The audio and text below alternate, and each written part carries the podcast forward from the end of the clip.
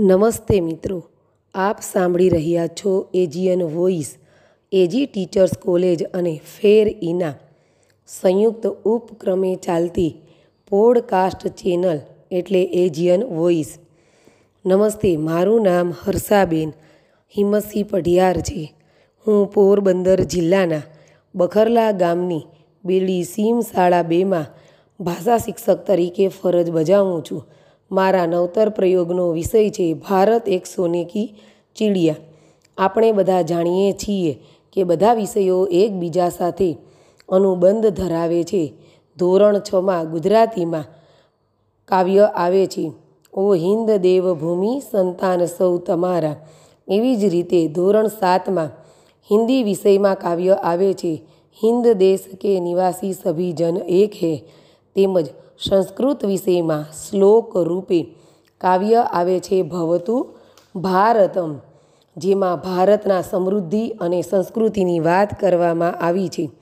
ભારતની સમૃદ્ધિ વિશે ચર્ચા કરતાં કરતાં બાળકોને મેં જાણ કરી કે એક સમય એવો હતો જ્યારે ભારત સમૃદ્ધિ અને જ્ઞાનની દ્રષ્ટિએ ટોચ ઉપર હતો, જેથી ભારતને સોનાની ચકલી કહેવામાં આવતો હતો.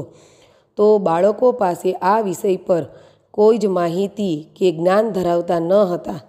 બાળકો ભારતના સમૃદ્ધ ઇતિહાસ વિશે જાણતા ન હતા.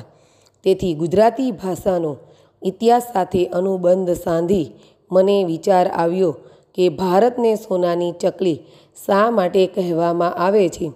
તો મેં તેના ઉપર નવતર પ્રયોગ શરૂ કર્યો. આ નવતર પ્રયોગ શરૂ કરતાં પહેલાં ઇતિહાસના વિવિધ સ્ત્રોતોમાંથી કેટલીક ઐતિહાસિક માહિતી એકત્ર કરી. તેમાં દરેક રાજાના ઇતિહાસ વિશે જાણકારી મેળવી. વિવિધ પ્રકારના ચાર્ટ તેમજ ટીએલએમ બનાવ્યા. ભારતને સોનાની ચકલીનો ખિતાબ અપાવનાર મહાન રાજા ઉજ્જૈન નગરીના વિક્રમાદિત્ય પરમાર વિશે માહિતી એકત્ર કરી. બાળકોને આ બધી માહિતી વાર્તા સ્વરૂપે રજૂ કરી. આપણે જાણીએ છીએ કે વાર્તા બાળકોને સરળતાથી યાદ રહી જાય છે.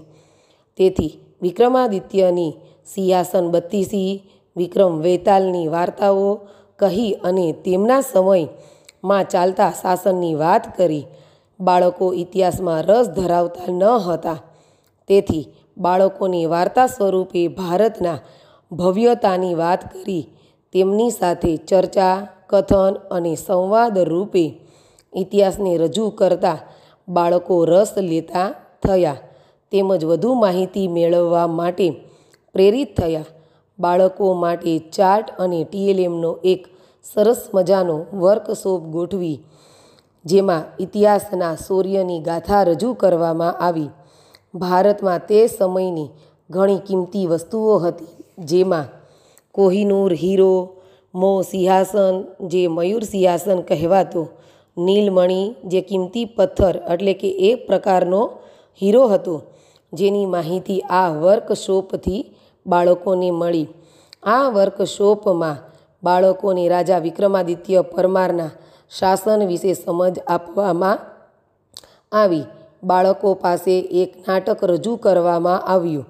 રાજા વિક્રમાદિત્ય પરમારનો ઇતિહાસ રજૂ થયો. વિક્રમાદિત્યનો સમય સુવર્ણ યુગ કહેવાતો વિક્રમાદિત્યના સમયમાં તેજાના મરી મસાલા, લવિંગ, ગરમ મસાલા, ખાદ્ય સામગ્રી તેમજ લોખંડની વસ્તુઓ વિદેશમાં વિપુલ પ્રમાણમાં જતી. વિક્રમાદિત્યના સમયમાં જ આ વસ્તુની ભારોભાર સોનું ભારતમાં આવતું. તેમજ વિક્રમાદિત્યના સમયમાં સોનાના સિક્કા ચલણમાં આવ્યા હતા.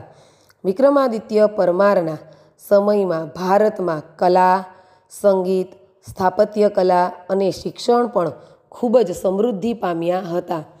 આ બધી માહિતી મળતા વિદ્યાર્થીઓ ભારત વિશે ગૌરવ અનુભવતા થયા. આ વર્કશોપમાં રાજા વિક્રમાદિત્ય ઉપરાંત ભારતમાં થઈ ગયેલ રાજા હર્ષવર્ધન, કૃષ્ણદેવ રાય, ચંદ્રગુપ્ત બીજો તેમજ ગુજરાતમાં થઈ ગયેલ રાજા સિદ્ધરાજ સોલંકીની પણ માહિતી આપી. જે આ રાજાના સમયે પણ ભારત સુવર્ણયુગ કહેવાતો હતું. આ ઉપરાંત ભારતમાં તે સમયે વિદેશથી લોકો અભ્યાસ કરવા આવતા હતા. આપણે જાણીએ છીએ કે નાલંદા અને તક્ષશિલા આપણી જ્ઞાનસંભર સમૃદ્ધ વિદ્યાપીઠો હતી. યુએન સંઘ અને વાસ્કરડી ગામા પણ ભારતમાં જ્ઞાન પ્રાપ્ત કરવા જ આવ્યા હતા. આ ઉપરાંત તે સમયે ભારતમાં ચોસઠ કલાઓ પણ ખૂબ જ ફૂલી ફાલી હતી, જેમાં સંગીત, વાદ્ય, નૃત્ય, નાટક, ચિત્રકલા, માટીકલા, હસ્તકલા, નાટ્યકલા મીના કારીગરી આ ચોસઠ કલાઓ પણ ફક્ત ભારતમાં જ વિકાસ પામી હતી, જેને શીખવા માટે લોકો વિદેશમાંથી ભારત આવતા હતા, જેની માહિતી બાળકોને આપવામાં આવી. પાઠ્યપુસ્તક એકબીજા સાથે અનુબંધ ધરાવે છે. પણ શિક્ષણ આપતી વખતે પાઠનો એકબીજા સાથે અનુબંધ જોડાતો નથી, જેના કારણે પાઠનો હેતુ બાળકો પાસે સિદ્ધ થતો નથી.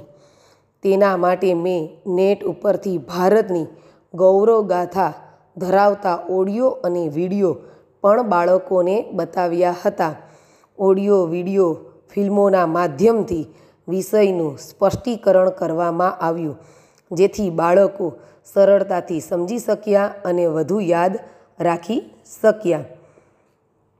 બાળકો પાસે પ્રશ્નોત્તરી અને ક્વિઝ કરાવી, જેના દ્વારા બાળકો ભારતની સમૃદ્ધિ વિશે વધુ જાણી શક્યા હતા. ત્યારબાદ ધોરણ છથી આઠના બાળકોની એક નાનકડી મૂલ્યાંકન કસોટી લેવામાં આવી. જેમાં ધોરણ છથી આઠના તમામ બાળકોએ ભાગ લીધો હતો અને સાહીઠથી સિત્તેર ટકા પરિણામ જોવા મળ્યું હતું. ભારત તે સમયે એક જ દ્રષ્ટિએ નહીં, પણ ભારત સમૃદ્ધ, સંપત્તિ અને જ્ઞાનની દૃષ્ટિએ બધા દેશો કરતાં સર્વ ટોચ ઉપર હતું અને આપણી આ સમૃદ્ધિથી અંજાઈને જ મુઘલો, ફિરંગીઓ, વલંદાઓ, ફ્રેન્ચો અને અંગ્રેજોએ આપણી ઉપર આક્રમણ કર્યા હતા. ભારતની આ સમૃદ્ધિને કારણે જ તેને સોનાની ચકલીનો ખિતાબ મળ્યો હતો. ભારતના ઇતિહાસ વિશે જાણીને બાળકોને અનેરો ઉત્સાહ જોવા મળ્યો. મારા આ નવતર પ્રયોગથી બાળકોને ભારતના વિશાળ ઇતિહાસ વિશે જાણવા મળ્યું તેમજ ભારત દેશની ગરિમાનો અનુભવ કર્યો. જય હિન્દ, જય ભારત. નમસ્તે શ્રોતા મિત્રો. હું doctor Kaushal Yadav A G teachers college આજના આ એપિસોડમાં આપણે હર્ષાબેન પાસેથી મલ્ટી ડિસિપ્લિનરી પ્રોજેક્ટ કઈ રીતે શાળામાં થઈ શકે તેનું એક ઉત્તમ ઉદાહરણ સાંભળ્યું. જ્ઞાનની સંકલ્પના અખંડ છે. વિષયના વાડા એ તો આપણે સમયપત્રક અને વિદ્યાર્થીને આયોજનબદ્ધ સમજ આપવા માટે ઊભા કર્યા છે. પરંતુ આ વાડા એટલા સજ્જડ થઈ ગયા છે કે વિદ્યાર્થી એક વિષયમાંથી બીજા વિષયમાં પ્રવેશી જ શકતો નથી અને ક્યાંક શિક્ષક આ સમસ્યાની પાયામાં છે. વિષયના વાડા દૂર કરી વિષયોનું અનુબંધ વિદ્યાર્થીને દર્શાવવું જરૂરી છે. આ કાર્ય આપણા સૌના શૈક્ષણિક કાર્ય થકી જ શક્ય બને છે. જ્યારે આપણે પ્રોજેક્ટ કાર્ય વિદ્યાર્થીને સોંપીએ છીએ ત્યારે આપણે હંમેશા એ બાબતનું ધ્યાન રાખવું જોઈએ કે માત્ર એક જ વિષયને નહીં, પરંતુ એકથી વધુ વિષયો એમાં સંકળાય અને પ્રોજેક્ટ કાર્ય વિદ્યાર્થી કરી લાવે, તો આજે અનુબંધની સંકલ્પના છે તે સિદ્ધ કરી શકાય છે. આવા પ્રોજેક્ટ કાર્યો થોડાક વિચારીને મૂકવા પડે છે અને એટલે જ એન્યુઅલ પેડેગોજિકલ પ્લાન એટલે કે વાર્ષિક શૈક્ષણિક પદ્ધતિનું આયોજન જે શિક્ષક તરીકે આપણે કરતા હોઈએ, ત્યારે વર્ષમાં બે કે ત્રણ પ્રોજેક્ટ મલ્ટીડિસિપ્લિનરી, જુદા જુદા વિષયો સંલગ્ન બને અને તેને સાંકળીને પ્રોજેક્ટ કાર્ય આપવું એવું સ્ટાફરૂમની અંદર ચર્ચાનો વિષય બનવો જોઈએ. નેશનલ એજ્યુકેશન પોલિસીએ નો યોર કન્ટ્રી એવો એક મુદ્દો ઊભો કર્યો છે. આ જે મુદ્દો છે એ ખૂબ જરૂરી છે. આજે બાળકોને પોતાના દેશની સંસ્કૃતિ, પોતાના દેશના ઇતિહાસ વિશે ખ્યાલ નથી. અને જ્યારે સંસ્કૃતિ અને ઇતિહાસનો ખ્યાલ નથી ત્યારે તે દેશની કદર કરતા નથી. અને આ ગુણ એ નાગરિકત્વમાં ક્યાંક ખોટ બતાવે છે. અને એટલે હંસાબેન દ્વારા થયેલ પ્રયોગ એ નેશનલ એજ્યુકેશન પોલિસી અંતર્ગત નો યોર કન્ટ્રીમાં પણ સિદ્ધ થઈ શકે છે. આજનો આ એપિસોડ ખૂબ અનુકરણીય છે.